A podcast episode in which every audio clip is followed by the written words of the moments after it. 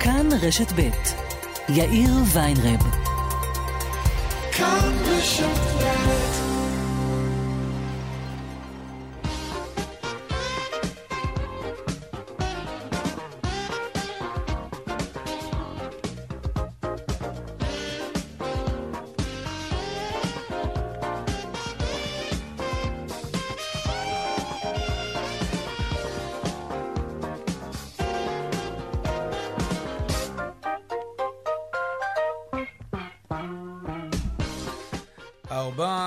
וכמעט חמש דקות, כאן צבע הכסף ברשת ב', יום ראשון, שלום רב לכם, שבוע טוב, העורך רונן פולק, המפיקה רונית גור אריה, תכנה השידור שלנו רוני נאור, הדועל של צבע הכסף הוא כסף כרוכית כאן.org.il, אפשר ליצור קשר גם בדף הפייסבוק שלנו, כאן ב', אני יאיר ויינרב, מעכשיו עד חמש, אנחנו מיד מתחילים.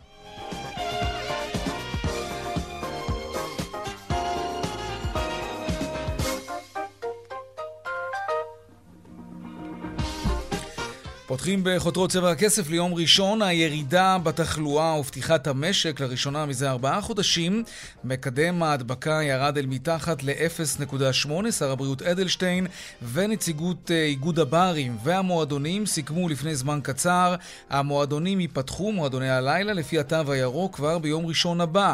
שלום נוב ראובני, כתבנו לענייני בריאות, שלום. כן, שלום שלום. אה, באמת יום עם ככה עוד ירידה מבורכת בנתוני התחלואה, כמו כן. שאמרת, מקדם ההדבקה. ההדבקה היום אה, בשיעור שלא ראינו כבר הרבה מאוד זמן, 0.79, אתמול 773 אה, מאומתים חדשים, זה מספר נמוך, שגם תואם את מספר הבדיקות הנמוך שנעשה בשבת, אבל שיעור הבדיקות החיוביות עומד על 2.9, אה, גם כן במגמת ירידה, ונוכח הנתונים הללו במשרד הבריאות באמת כבר מדברים על הקלות נוספות, אמורים במהלך השבוע לדון בצעדים הבאים, אבל כבר היום מודיע שר הבריאות שבמסגרת ההקלות הבאות ייפתחו גם המועדונים, זה יקרה עבור מחזיקי התו הירוק. ככל הנראה כבר ביום ראשון הבא, המתווה המלא אמור אה, להיות מגובש במהלך השבוע.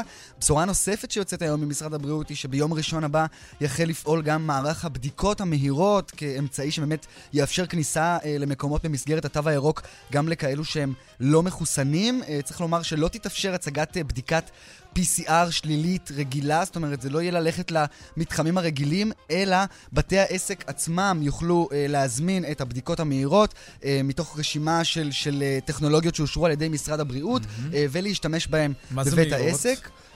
סליחה? מה זה מהירות? אז uh, רוב הבדיקות האלה אמורות לתת תשובה תוך פחות או יותר uh, רבע שעה. Uh, חלקן דורשות uh, דוגמים מקצועיים, חלקן לא. בשורה התחתונה משרד הבריאות בעצם uh, מכשיר כאן כמה טכנולוגיות שהשוק הפרטי יוכל להשתמש בהן. Uh, uh, זה אומר שהציבור יגיע, ייבדק, ימתין 15 דקות עד שתהיה תוצאה, ורק אז הוא יוכל להיכנס לאותו מקום. נכון, ואולי השאלה היותר משמעותית היא האם הציבור יצטרך לשלם על הבדיקות הללו, או שבתי העסק ייקחו את זה על עצמם. אני מניח שאנחנו נראה מדיניות שונה uh, בכל מקום. Uh, אני לא יודע להגיד לך עלות ספציפית, זה גם ודאי משתנה מבדיקה לבדיקה, הן לא אמורות להיות יקרות במיוחד, כמה עשרות שקלים, אבל כשאנחנו מדברים על כמויות גדולות, uh, זה כמובן משמעותי לבעלי העסקים, mm-hmm. ובהחלט יהיה מעניין לראות איך בדיוק זה יצא אל הפועל. נוב ראובני, כתבנו לענייני uh, uh, בריאות, תודה רבה על העדכון הזה. ואכן, סוף שבוע ראשון לפתיחת המסעדות, כיצד זה עבר, והאם ההנחיות בכלל נאכפו? עוד מעט uh, נעסוק בזה. נדל"ן, ירידה של שלושה אחוזים וחצי בהיקף התחלואה, אה, התחלואה, תראו, תראו על מה אנחנו מדברים. התחלות הבנייה, כן, טוב, נו. פרוידיאני משהו. בהיקף התחלות הבנייה בשנה שעברה, ירידה של שלושה אחוזים וחצי, זאת לעומת 2019, כך אה, עולה מנתונים שפרסמה היום הלשכה המרכזית לסטטיסטיקה. היקף התחלות הבנייה למגורים עמד בשנת 2020 על קצת יותר מ-51,500. עוד מעט נדבר כאן עם נשיא הקבלנים שבמהלך המשבר, משבר קורונה, הוא התריע מירידה חדה הרבה יותר בהתחלות הבנייה. ועוד בצבע הכסף בהמשך, לראשונה אחרי 43 שנים, בנק חדש מוקם בישראל, הבנק הדיגיטלי שבשליטת פרופסור אמנון שעשוע. הוא הודיע היום כי הוא מתחיל בפיילוט לפעילות הבנק. בשלב הראשון הוא יופעל למאות לקוחות בלבד, אבל אפשר כבר להירשם לתור לקראת אה, סוף השנה הוא ייפתח גם לציבור הרחב. נדבר על כך, מה זה בדיוק הבנק הדיגיטלי. וגם הדיווח משוקי הכספים לקראת סוף השעה, אלה הכותרות, כאן צבע הכסף. אנחנו מיד ממשיכים.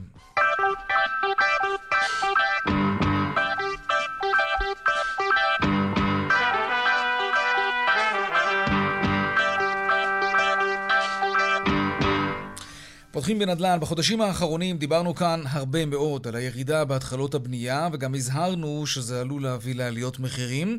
קבלנים בנו פחות בגלל קורונה, ואז היצע הדירות היה נפגע, מה שמביא מן הסתם להתייקרות, כמו בכל מוצר שיש אותו פחות והביקושים שלו נשארים אותו דבר ואפילו עולים.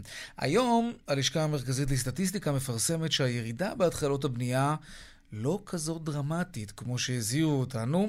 שלום ראול סרוגו, נשיא הקבלנים. שלום יאיר. ירידה של שלושה אחוזים וחצי בלבד. יכול להיות שסתם הפחדתם אותנו כדי להצדיק את זה שלא מורידים מחירים? ממש לא, ממש לא. בואו נתחיל מזה שהיעד הממשלתי להתחלות בנייה הוא 60 אלף uh, יחידות דיור בשנה. Mm-hmm. זה היעד, ולכן הכמות של 51 אלף זה 15 אחוז פחות מהיעד ש, ש, שנקבע.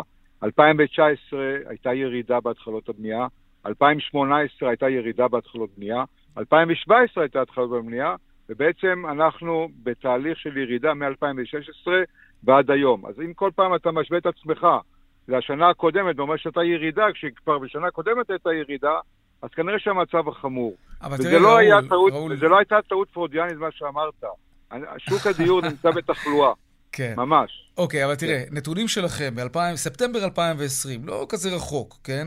אמ, אתם הערכתם שבשנת 2020 ייבנו עד 40 אלף יחידות דיור.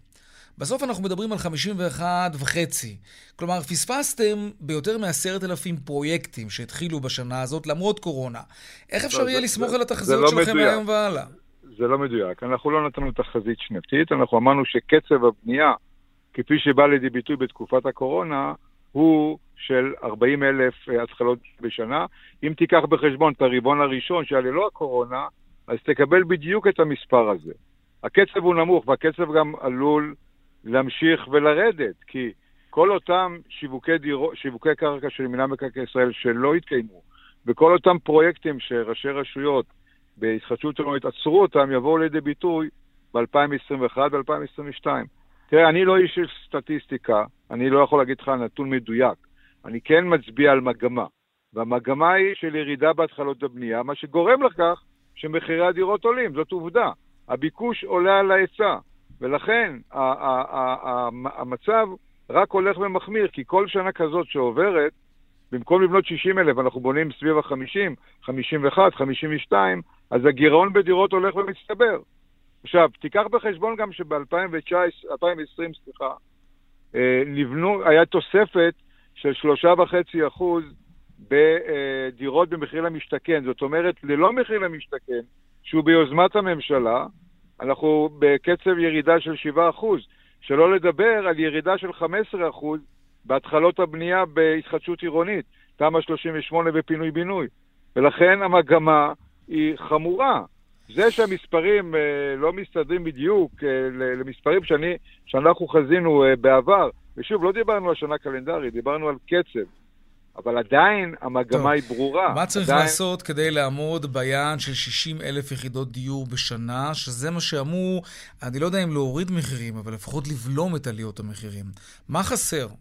ידיים עובדות? קרקעות מופשרות? לנו, מה, אנחנו, מה, מה צריך לקרות? בגדול אנחנו צריכים להגדיל את היצע הדירות. בשביל לעשות את זה, ממשלת ישראל החדשה חייבת, אחד, לרכז את כל הסמכויות בחזרה תחת מטה הדיור.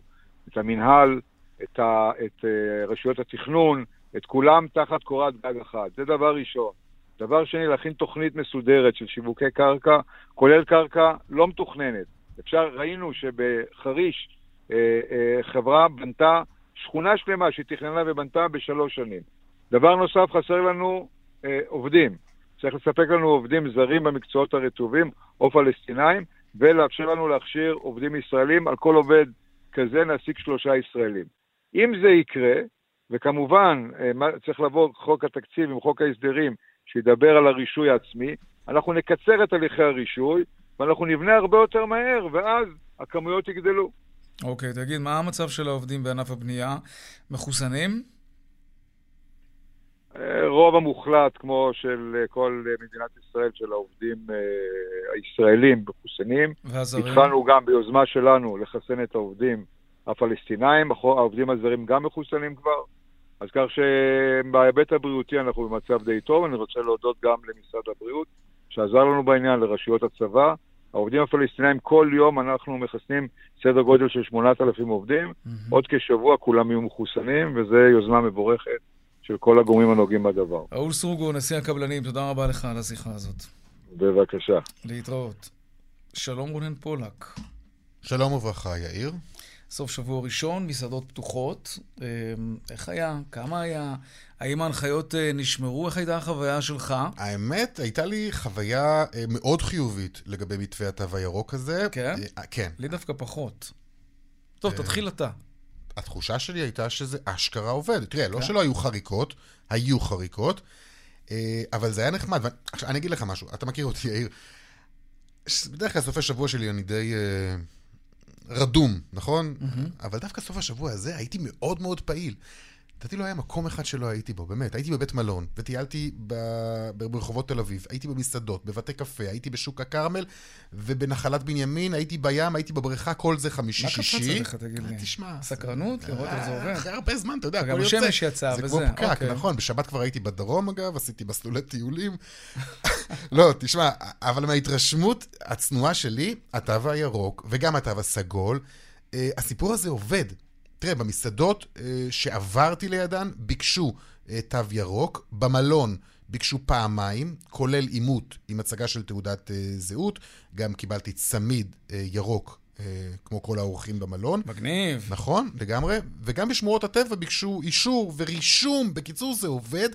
וזה אפילו יעיל ולא שאין קשיים. אמרנו, יש קשיים ויש פשלות, אבל ניכר שיש מאמץ מצד המארחים. Mm. איך היה לך? חייב להגיד לך שכל כך התגעגעתי למסעדות ולבתי הקפה, ש- שדי התפרעתי, אני מוכרח לומר. טוב, ממש הלכתי. שנינו פה. הלכתי הרבה, כן. דילגתי בין מסעדות, בתי קפה, לא בכל מקום, אתה יודע מה? אפילו ברוב המקומות. לא רק שלא אה, ביקשו ממני תו ירוק, אפילו לא שאלו. באמת? מחוסן. כן. רגע, ממש ואתה, ככה. ואתה, ואתה נרשמת מראש... אני מדבר איתך על הציר של רעננה, הרצליה, תל אביב. ונרשמת מראש או שאין צורך? כאילו, הזמנת או שזה מקומות ש, שלא מזמינים מראש? חלק מהמקומקות הזמנתי, נו, אז מה, מה זה אומר שהזמנתי? לא שאלו אותי בטלפון אם יש, וגם כשהגעתי, לא שאלו אותי. האמת, כש... לפחות בשני מקומות, ראית, אלה שהיו לפניי כן שאלו, ואז, אתה יודע, היי, מה העניינים, מה קורה, כן, הזמנתי, וזה, ישר הובילו אותי, לא שאלו בכלל, לא... אתה יודע מה מעצבן בכל הסיפור הזה? אני לא רואה שזה עובד. אני אגיד לך גם, אתה יודע ואם זאת ההתרשמות שלך... עובד חלקית, אבל חלקית זה לא תופס. אין לזה שום משמעות. מי אמור בעצם לשאול אותך את השאלות האלה? יש ממונה קורונה. זה התו הירוק. מה זה ממונה קורונה? זה יכול להיות המארח, המארחת, זאת אומרת, המארחת היא אחראית על התו הירוק שלך, אם להכניס כן. אותך או לא. אתה לא כן. חושב שצריכה להיות פה גם איזושהי אכיפה מסוימת? מה? שוטר? אתה מצפה שבכל מסעדה יעמוד שוטר? אני לא יודע, לא, לא בכל מסעדה, אבל לפחות שנראה תנועה. לא חושב שזה קיים. לא, אני גם הבנתי שהיה איזשהו ריב בין המשטרה לפקחים של הרשויות המקומיות, מי אמור לאכוף את זה? יכול להיות שבכלל אין אכיפה. אה, כן. טוב, בואו נצרף את אה, שי ברמן. כן. שלום, שי. אהלן. מנכ"ל איגוד המסעדות והברים, איך היה לך? היה לי, איך היה לי? לי היה קודם כל גם כמוך, סוף שבוע מאוד uh, גדוש. Mm-hmm. Uh, געגועים uh, למסעדות, לברים, לבתי קפה, אז אה, ניסיתי ככה, מה שנקרא, לנצל כמה שיותר. ואתה שמת לב שאוכפים? זה עבד? אני, אני חושב ש... אני חושב שלפחות גם מה שאנחנו מקבלים, הפידבק, מה שאנחנו מקבלים אצלנו, זה שיש רצון אה, להקפיד על העניין הזה של תו ירוק. זה נחמד שיש רצון. קושי, יש, יש קושי במקומות מסוימים, בטח במקומות האורבניים. אה, והקטנים... אבל למה, שי? למה, למה, למה צריך להיות קושי? בואו נחשוב על זה רגע. חיכיתם לרגע הזה המון זמן. מה הבעיה שמי שעומד בפתח המסעדה, אם זה המארחת, המארח, אה, מלצר אחראי, ממונה קורונה, whatever, שפשוט, לפני שמי שנכנס למסעדה, לבקש להציג ממנו תו ירוק. הכל, הכל עלול להתהפך עלינו בוא, אם לא נעמוד בזה. לך. כן. אז בוא אני אגיד לך לא קושי אחד, כמה קשיים. אחד, mm-hmm. רוב העסקים אצלנו, אין להם מארחת או מארח, אה, רוב גורף של העסקים. אז צריך, אה, זה, זה שונה מבית מלון או מעסקים אחרים, שאתה יש איזשהו רישום, בכניסה או רישום מוקדם, אז זה כבר מהווה איזשהו אתגר התחלתי מאוד רף, מאוד התחלתי מאוד קשה, שיכול להכשיל אותנו.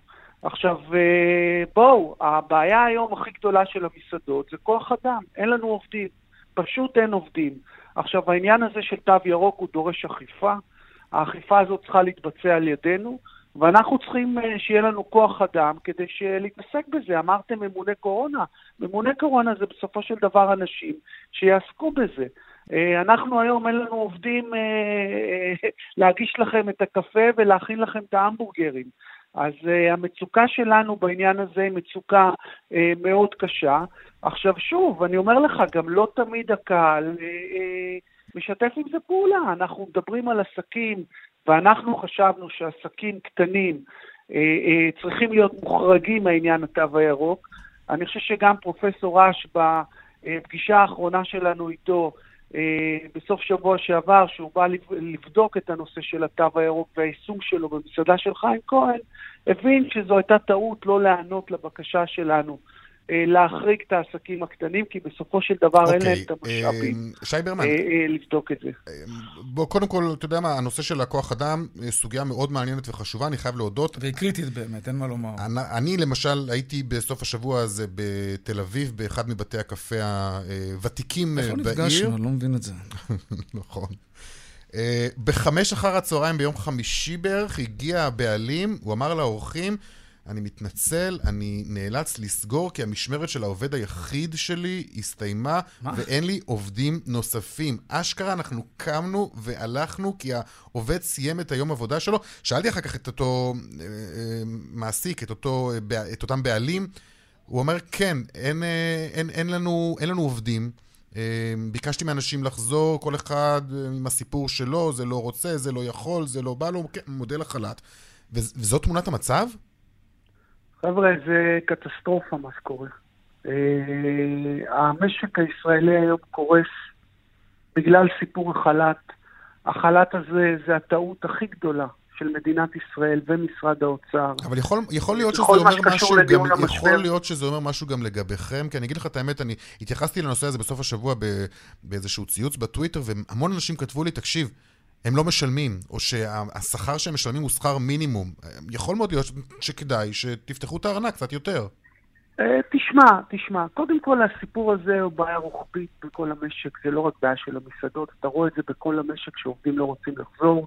אה, נכון שאצלנו העובדים זה עובדים במשרות אה, רובם חלקיות, זה חבר'ה צעירים שבאים להשלים ולעזור להם לצלוח את התקופה הסטודנטיאלית שלהם, ויכול להיות שמתאים להם אה, אה, להיות, להישאר בבית, כי אחד, הם לא רואים בעבודה הזאת אה, איזושהי קריירה לכל החיים. ושתיים, ההבדל בין להיות בבית לבין אה, לבוא לעבוד אצלנו הוא כנראה לא הבדל גדול, אז תפתו כן. אותם. מה זה? תעלו שכר, תפתו אותה. אה, עכשיו תגיד שבתקופה הזאת אי אפשר לעשות את זה וכולי. כן. זה מאוד קל להיות לארג' על חשבון אחרים. מה זה תפתו אותם? מה עדיף? עסק סגור לגמרי?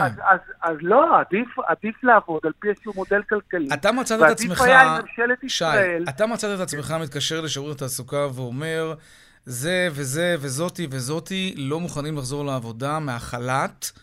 אה, רק שתדעו, אתם ממשיכים לשלם להם דמי אבטלה. אתה עושה את זה? אתה יודע אם החברים שלך האחרים, המסעדנים, עושים את זה? אני לא, אני יודע, זה עלול להיתפס כהלשנה, אבל אתה יודע מה זאת לא הלשנה, זה, זה, זה כסף ציבורי. אם יש מישהו בחל"ת שהמעסיק שלו קורא לו לחזור לעבודה, והוא אומר, תחפשו אותי בסיבוב, הוא חי על חשבוננו עכשיו. צריך לדווח על האנשים האלה. אתה באמת, אני, אני חושב שקודם כל יש כאלה שעושים לצערי לא מספיק, אבל אני יכול גם להבין למה. אנחנו היום אה, אה, לא יכולים להיות עסוקים במלשינון של שירות התעסוקה.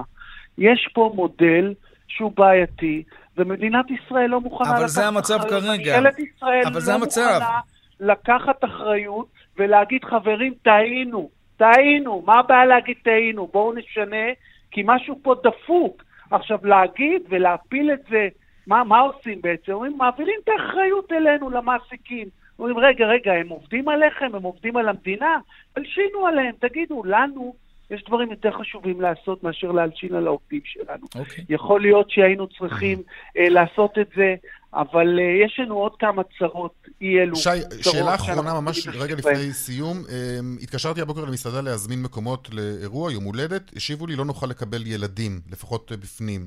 זה, זה כרגע המתווה? כן, נכון, תו ירוק, ילדים לא לגמרי. מחוסנים. התו זאת אומרת, הירוק, ילדים לא יכולים אנחנו- להיכנס לתוך מסעדה. אסור לנו להכניס ילדים מתחת uh, לגיל 16, uh, מותר לנו להכניס תינוקות עד גיל שנה. Uh, כרגע ילדים אסור לנו, והנה, אתם רואים, בודקים, מה אתם כן. מקטרים כל הזמן? טוב, במסעדה הזאת כנראה בודקים. טוב, אה, שי ברמן, מנכ"ל איגוד המסעדות והברים, תודה רבה לך על השיחה הזאת. תודה, תודה רבה. רונן. פולק, תודה רבה גם לך. תודה. ולמרות uh, שלא הכל נראה לפי הספר, אי אפשר להתעלם מזה שאנחנו עדים לירידה מתמשכת ומעודדת בתחלואה בכל הפרמטרים. שלום דוקטור זאב פלדמן, מנהל היחידה לנאורוכירורגיה uh, ילדים בשיבא ויושב ראש ארגון רופאי המדינה, וגם ממלא מקום יושב ראש ההסתדרות הרפואית. איזה טייטל, שלום. שלום יאיר, מה שלומך? אני בסדר גמור, תודה. תגיד, יכול להיות שאחרי שעברנו את פורים ללא השפעה שלילית, ואנחנו רואים שמיום ליום המספרים הולכים ויורדים, אולי אין צורך בתו הירוק והסגול, ובעצם עקומת המתחסנים כבר כופפה את עקומת התחלואה, וזהו, הסיפור נגמר. תראה, אה, אנחנו נמצאים בשלב הלימוד. אה, אנחנו כבר שנה שלמה לומדים את הווירוס ולומדים מה הוא עושה ואיך הוא מתנהג. אה, ויכול להיות שאם אה, נצבור עוד כמה שבועות של ביטחון בכמות מתחסנים, אז נוכל בהחלט להגיע לרמות פתיחה והקלות הרבה יותר גדולות. אנחנו כרגע נמצאים במצב מצוין. מעל 85% מהאנשים מעל גיל 16 במדינת ישראל מחוסנים. זה חסר תקדים בכל העולם. מעל, מעל אה, 90% מהאנשים מעל גיל 90, אה, מעל גיל אה, 50 מח- אה, מחוסנים. זה בהחלט מספרים יוצאים מן הכלל, ואנחנו כבר מתקרבים להגדרות של חסינות עדר, אבל צריך לזכור שיש לנו קבוצה גדולה של קרוב לשלושה מיליון שלא מחוסנים, של ילדים, שגם אה, עם, עם, בלי החיסון שלהם, בסופו של דבר, לא נוכל להתגבר על, ה, על המגפה הזאת. ולכן הזהירות חשובה. מהמם. צריך uh, עדיין לשמור על מסכה וריחוק ומניעת התקהלות uh, ולשמור על התו הירוק. אנחנו רק התחלנו עם התו הירוק. תקשיב, אנחנו פה חסרי סבלנות במדינה. נכון. אני מסתכל בהשתאות על בריטניה, אנחנו. שיושבת כן. uh, בסגר מוחלט כבר חודשיים ומכופפת את, את הנגיף באמצעים uh, כאלה. ואצלנו שבועיים, אה, שלושה, אחרי שמתחילים אה, לצאת מ- מסגר, כבר חגיגות אנחנו כבר מטורפות. חסרי סבלנות. כן, תגיד, בוא נדבר רגע על מקדם ההדבקה. זה מין מושג כזה שלא בטוח שכולם מבינים מה הוא אומר. תקן אותי אם אני טועה כמובן. זה אומר במילים פשוטות שכל נשא של קורונה מדביק פחות אנשים, נכון? כן, זה אם העניין. תיקח 100 אנשים, 100 אנשים חולי קורונה, לפי המקדם ש, של היום, שזה 0.78, אז אה, מתוך המאה, בכל המפגשים שלהם יידבקו רק 78, שזה בשורה גדולה. אוקיי. זה אומר שהמגפה שה- במגמת התכווצות. זה אומר שהחיסונים בעצם עובדים, שיש יותר ויותר אנשים שהגוף שלהם אומר לא לנגיף, לא נותן לו להיכנס. זאת, זאת המשמעות. תראה, החיסונים של קבוצה כל כך גדולה אומרת שפחות אנשים אה, נדבקים, זה אומר שיש פחות אנשים מאומתים, זה אומר שיש פחות מוטציות בפוטנציאל אה, לקרות בקרב. אלה שמאומתים עם, אה, עם הקורונה. זה בשורות טובות לכל רוחב הגזרה. אוקיי. אנחנו יודעים כבר בוודאות שמחוסנים, גם אם הם נשאים של הנגיף, הם לא מדבקים? או שאין עדיין א', תשובה? זה, לא, זה לא, לא מדויק. ידוע, יש אה, מחקר שנעשה שהראה שה-viral load, שכמות הווירוס שיש אה, אצל אה, מחוסנים שנדבקו, היא יותר קטנה. וככל שכמות הווירוס הזאת, אבל זה יותר קטנה, אז הסיכוי שהם ידביקו הוא יותר קטן. אז זו הבשורה הטובה. אה, אבל זה עדיין אנשים, אנחנו רק בשבוע, בסוף שבוע שעבר שמענו שארבעה עובדים מחוסנים בשיבא נדבקו. זה, זה אנשי צוות רפואי שהיו במגע הדוק עם חולה היו מאומתת. מחוסנים מלא מלא. היו מחוסנים מלא מלא, ובכל זאת נדבקו, שניים בלי שום סימנים ושניים עם סימנים קלים, שזה גם מצוין. Mm-hmm. זה אומר שהחיסון עושה את העבודה, אבל עדיין זה אומר ש... זה שההגנה היא רק 95 אחוז, זה, ה, זה המקום שצריך להיזהר, וזה המקום ש, שאנחנו צריכים גם לא להפיץ וגם לא לחלות, וחשוב שכולנו נהיה בריאים, ובעיקר ברור. העובדה שהילדים עדיין לא מוגנים, חייבים לקחת את זה בחשבון. לא רוצים להדביק ברור. אותם. כן. אגב, אה, ככה לסיום, אני רוצה לשאול אותך, מה לגבי חיסון שני אה, בחלוף חצי שנה? יש כל מיני דיבורים על איזשהו ניסוי שנעשה בקרב רופאים מחוסנים, ומתברר שהתוצאות כל כך טובות שככל הנראה לא נצטרך את החיסון כן, בפעם אנחנו, השנייה. אתה מכיר את זה? אנחנו כולם רוצים uh, לצפות את העדיד ואת כדור הבדולח. אני משתתף בשיבא בניסוי, ולוקחים ממני כל חודש את רמת הנוגדנים שלי. אה, ובודקים שאין ירידה, ואנחנו לומדים את זה. כרגע ההנחה היא שזה, הראשונית היא שזה לחצי שנה. אני צופה ומעריך שזה יהיה לי יותר, וברגע ש, שנדע, תראה, המחלימים אה, כבר עשו עבודות והראו שהנוגדנים מחזיקים שמונה חודשים. אז uh, אני צופה שזה יהיה יותר מחצי שנה, ואני mm-hmm. מקווה שלא נתבדה ביעילות ובאפקטיביות של הדברים. אבל uh, אם אתה שומע קולות של uh, סיום בדבריך, אני רוצה להגיד עוד משהו אחד, אם אפשר, אם תרשה לי. כן, כן. אנחנו תשעה ימים לפני הבחירות. אנחנו כולנו צופים במצעד המנהיגים שבאים ל... לה... למדיה, כלי המדיה השונים, ואומרים אה, את מי הם אוהבים ואת מי הם לא אוהבים, ומה הם יעשו עם אלה ומה הם אה, חושבים שאלה צריכים לעשות. אף אחד לא מדבר על מהות, אף אחד לא מעריך אותנו, את הציבור הבוחרים, את האינטליגנציה שלנו, ואומר לנו, אני עושה ככה בבריאות, אני מגן מהערבת מערכת הבריאות אה, בקדנציה הבאה, אני אדאג ושיהיו יותר תקנים, אני אדאג שתהיה תוכנית ארוכת טווח למערכת הבריאות, כי אי אפשר להשאיר כן. אותה כפי שהיא הייתה קודם, ומבקשים מאיתנו להצביע על, על באמת, על, על רגשות ועל על, uh, שנאה ואהבה של אחד של השני. אני חושב שהציבור הישראלי okay. הרבה אוקיי. יותר אינטליגנטי, ואנחנו צריכים לדרוש... פלדמן. שידברו איתנו על מהות. אוקיי. Okay. תודה רבה לך, דוקטור זאב פלדמן, מנהל היחידה לנאוכירורגיה, ילדים בשיבא, יושב ראש ארגון רופאי המדינה וממלא מקום יושב ראש ההסתדרות הרפואית. תודה רבה לך על השיחה תודה הזאת. תודה וערב טוב. ערב טוב גם לך. באיילון לכיוון דרום יש עומס תנועה ממחלף רוקח עד לגוארדיה ולכיוון צפון ממחלף חולון עד... אה, וקיבוץ גלויות עד גלילות. כן. דרך החוף לכיוון צפון עמוסה מיקום עד uh, מחלף גשר השלום בנתניהו, ממחלף חבצלת עד מכמורת, ובדרך שש צפון העמוס ממחלף נשרים עד בן שמן וממחלף קסם עד מחלף אייל, ויש גם עומס ממנהרות נילי עד יוקנעם עילית. עדכוני תנועה נוספים, בכאן מוקד התנועה, כוכבי 9550, ובאתר שלנו, אתר התאגיד, אתר כאן, הפסקת פרסומות קצרה, ומיד אנחנו חוזרים עם עוד צבע הכסף. כמעט 37 דקות אחרי השעה 4, ההסתדרות הלאומית הקימה מוקד שיסייע למחוסרי עבודה לחזור למעגל התעסוקה, גם אם אתם לא חברי ההסתדרות הלאומית, וגם אם כן, תצלצלו ויענו לכם. שלום יואב שמחי, יושב ראש ההסתדרות הלאומית, שלום לך. שלום. שלום וברכה, צהריים טובים. גם לך. מה ההבדל בין שירות התעסוקה וחברות כוח אדם והמודעות בעיתונים? איפה היתרון שלכם במציאת עבודה למובטלים?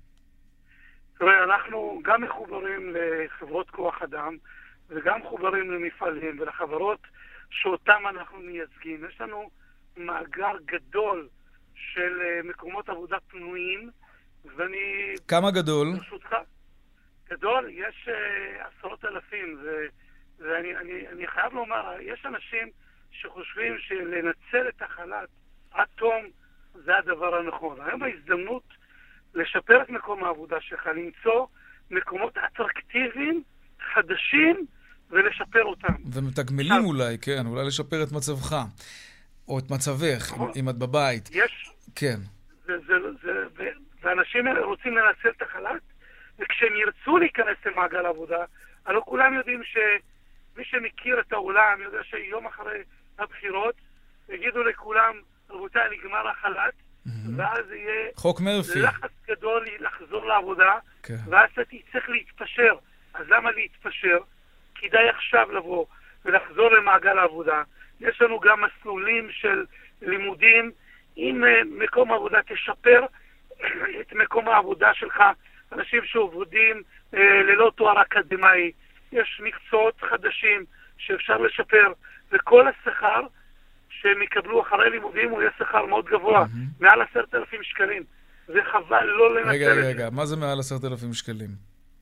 שכר על מה אתה מדבר? על איזה נהג- תפקידים למשל? להיות נהג בתחבורה הציבורית, להיות מפעיל CNC, להיות טכנאי מעליות. יש עשרות עבודה, מקומות מי עבודה מכשיר? פנויים. נאמר שמישהו עכשיו רוצה לעשות הסבה מקצועית ולהיות טכנאי מעליות. מי מכשיר אותו לדבר הזה? כמה עולה ההכשרה הזאת? דרך מי עושים את זה? המדינה, המדינה מממנת ויש חברות שמממנות. אנחנו בסך הכל מה שאנחנו עושים, לנו יש את המאגר כן. ואנחנו מקשרים את העובד עם השמה, שאנחנו יודעים מה מתאים לו, איזה מקצוע מתאים לו, ואנחנו עוזרים לו למצוא, והוא יקבל את כל ההכשרה עם עבודה מובטחת בסיום ההכשרה שלו. אוקיי, איך זה יעבוד? מה המספר הטלפון של המוקד? מתקשרים לכוכבית 8882 למוקד של ההסתדרות הלאומית, נקבל את הפנייה ונעזור לכל אחד ואחד למצוא את העבודה, וחשוב עכשיו להתקשר ולא לאבד את זה. מהמם. כוכבית 8882, המוקד של ההסתדרות הלאומית. אם תשמעו עובדים שאומרים לכם, תשמעו יופי של רעיון, נשמח שתעזרו לנו, אבל תרימו לנו טלפון אה, ביוני, אחרי דמי האבטלה.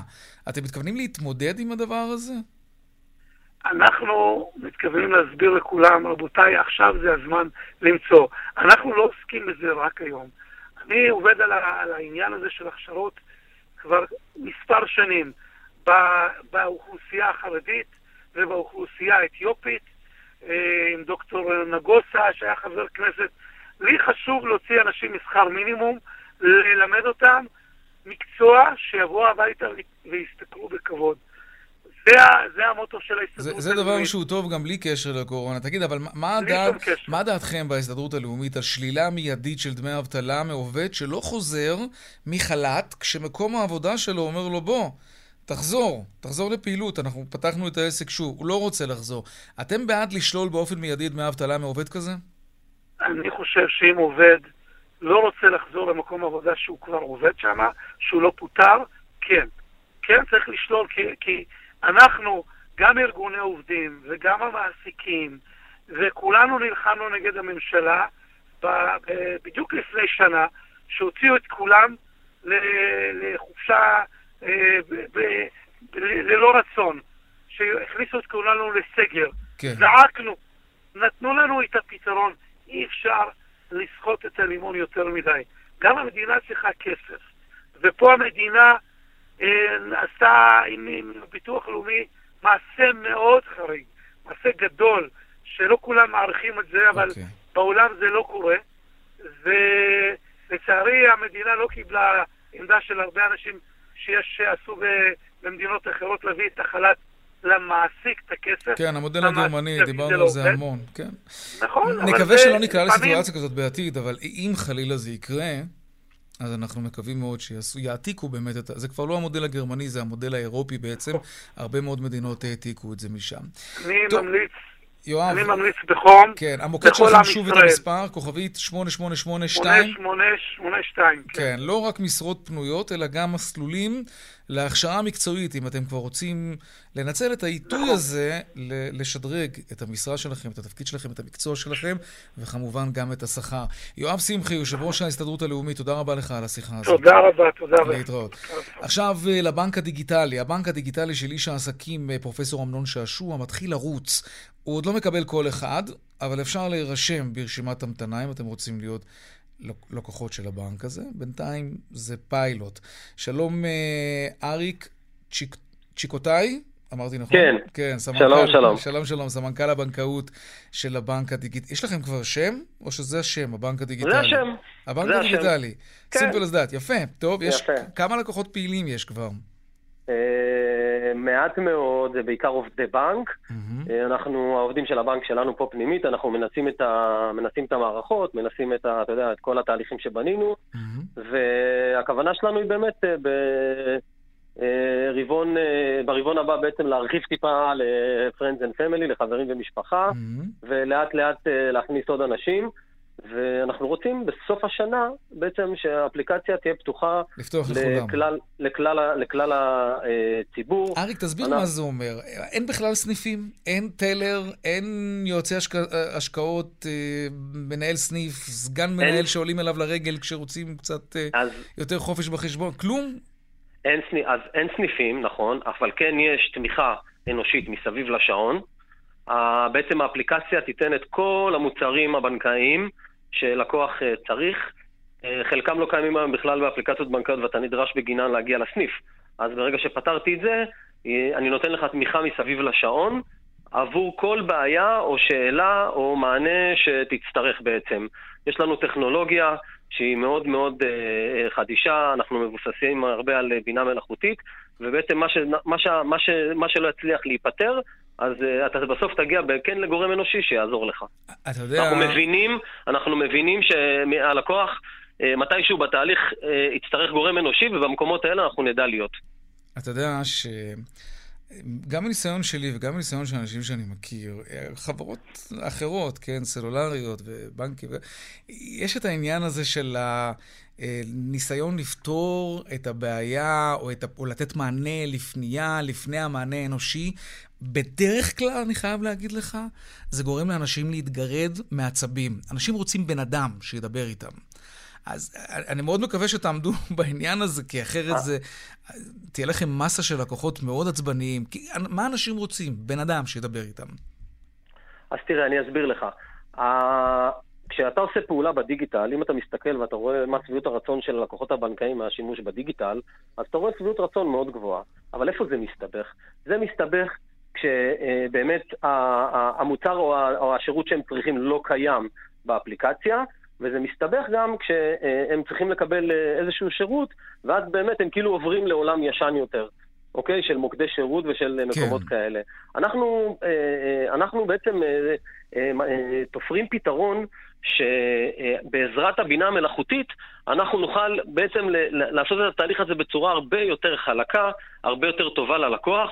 ושוב פעם אני אומר, אנחנו מבינים ואנחנו יכולים גם בגלל המבנה שלנו לייצר אה, מצב שבו הלקוח, כשהוא נתקע, הוא מקבל מענה מאוד מאוד מהיר. אוקיי, טוב, אני מקווה בשבילכם. א- אילו שירותים בנקאיים אתם בעצם תיתנו? למי אתם פונים? משקי בית, עסקים, משכנתאות יהיו? אנחנו פונים ללקוחות אה, אה, פרטיים, אנחנו ניתן את מגוון המוצרים שכוללים הלוואות, פקדונות, צ'ק בנקאי, ערבות בנקאי, ניירות ערך, כל, הדבר, כל, כל, בעצם כל המוצרים הבנקאיים שלקוח צריך. מהמם, אוקיי. אתה יודע, אה, מחקרים בעבר הראו ש, שיש איזשהו, אני לא יודע אם זה בעולם ככה, אבל פה בארץ בוודאות, יש מחסום פסיכולוגי של אנשים לעבור מבנק לבנק, בטח לבנק לא מוכר. כלומר, שמות כמו פרופסור אמנון שעשוע ועוד חברי הנהלה ששמם הולך לפניהם, זה ודאי עוזר, אבל אני מתאר לעצמי שכדי להעביר את כספי החסכונות שלי לבנק חדש ולא מוכר, יש בזה משהו מרתיע. אני, אני מניח שאתה מסכים איתי בנקודה הזאת. אני אפרק את זה, אני אפרק את זה לכמה חלקים את התשובה, אוקיי? הדבר הראשון זה אה, שאנחנו בנק שקיבל רישיון מהמדינה והוא מפוקח והוא עומד בכל הכללים, גם של הגנת הפרטיות, גם של אבטחת מידע וגם של, אה, אה, וגם של אה, חוסן אה, פיננסי. דבר שני, אני, אה, אה, כמו שמובילאיי, בסדר? של אמנון, כן. ש, אה, אה, שהיום נמצא בכל רכב ובהתחלה לא כך הבינו מה זה ה... בהתחלה לא כך הבינו איך הוא יכול לעזור והוא מסייע, אז כמו שבעצם הבשורה הזאת הגיעה לעולם הרכב, לתחום הרכב, הבשורה של, ה- של הטכנולוגיה גם תגיע בעצם לבנק חדש. ואני חושב שהשנה האחרונה ומשבר הקורונה רק העצימו את העובדה שצריך, שצריכים אלטרנטיבה, אלטרנטיבה חדשה. ובמובן הזה אנחנו מבינים מאוד שחשוב מאוד לבנות אמון מול הלקוחות, אוקיי? ולכן הלכנו ועבדנו מאוד מאוד קשה בשביל לקבל רישיון בנקאי. אוקיי, טוב, אני מקווה שזה יצליח לפרק את החששות. בכל מקרה, לקראת סוף השנה, כשאתם תיפתחו לכולם, אנחנו נדבר שוב, כדי לשאול אתכם, אה, אולי אותך, איפה אתם מתכוונים להיות התחרותיים, בעיקר, כן? עמלות, ניהול חשבון וכולי. זה עוד מוקדם מדי, כי זה פיילוט. בכל מקרה, שיהיה בהצלחה. אה, ענף הבנקאות צריך עוד בנק. אני מזמין את כולם, אני כן. נכון, נכון, אני מסכים, ואני מזמין את כולם להיכנס לרשימת המתנה ולכתוב לנו מה חסר להם בחוויה הבנקאית, כי אתה חייב להבין שמשהו חסר היום בחוויה הבנקאית. לא סתם כן. 50% מהלקוחות נמצאים במינוס לפחות פעם בחודש. אוקיי? ולא סתם 50% מהם חושבים שהבנק לא פותר להם את הבעיות, ובהחלט יש מקום לאלטרנטיבה. בטח ובטח שהיא מביאה בשורה טכנולוגית כן. אה, אה, כזאת מבן אדם שכבר עשה... שינה את תחום הרכב. ברור. אה, תחרות, אנחנו בעד התחרות, בענף הבנקאות במיוחד. כן, אריק צ'יקוטאי, סמנכ"ל הבנקאות בבנק הדיגיטלי, תודה רבה לך. תודה, תודה. להתראות. ביי ביי. דיווחי תנועה עכשיו.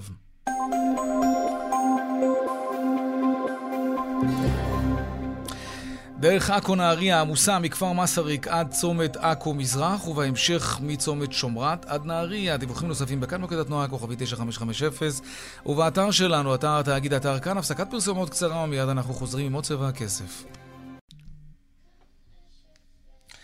שבע דקות לפני השעה חמש, אחרי עיכוב של שנים, בזק משיקה היום את הסיבים האופטיים למגזר הפרטי. שלום דנה ירקצי, כתבת התחום הכלכלי. שלום יאיר.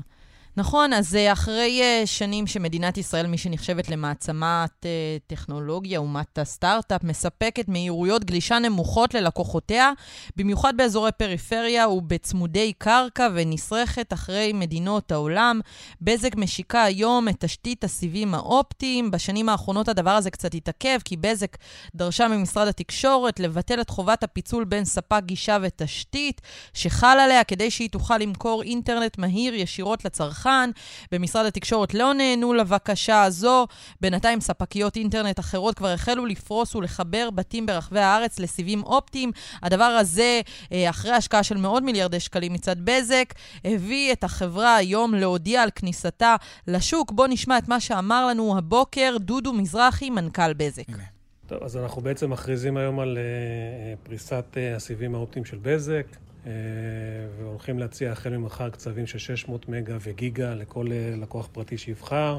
בשבועות הקרובים נשיק גם קצב חדש של 2.5 גיגה.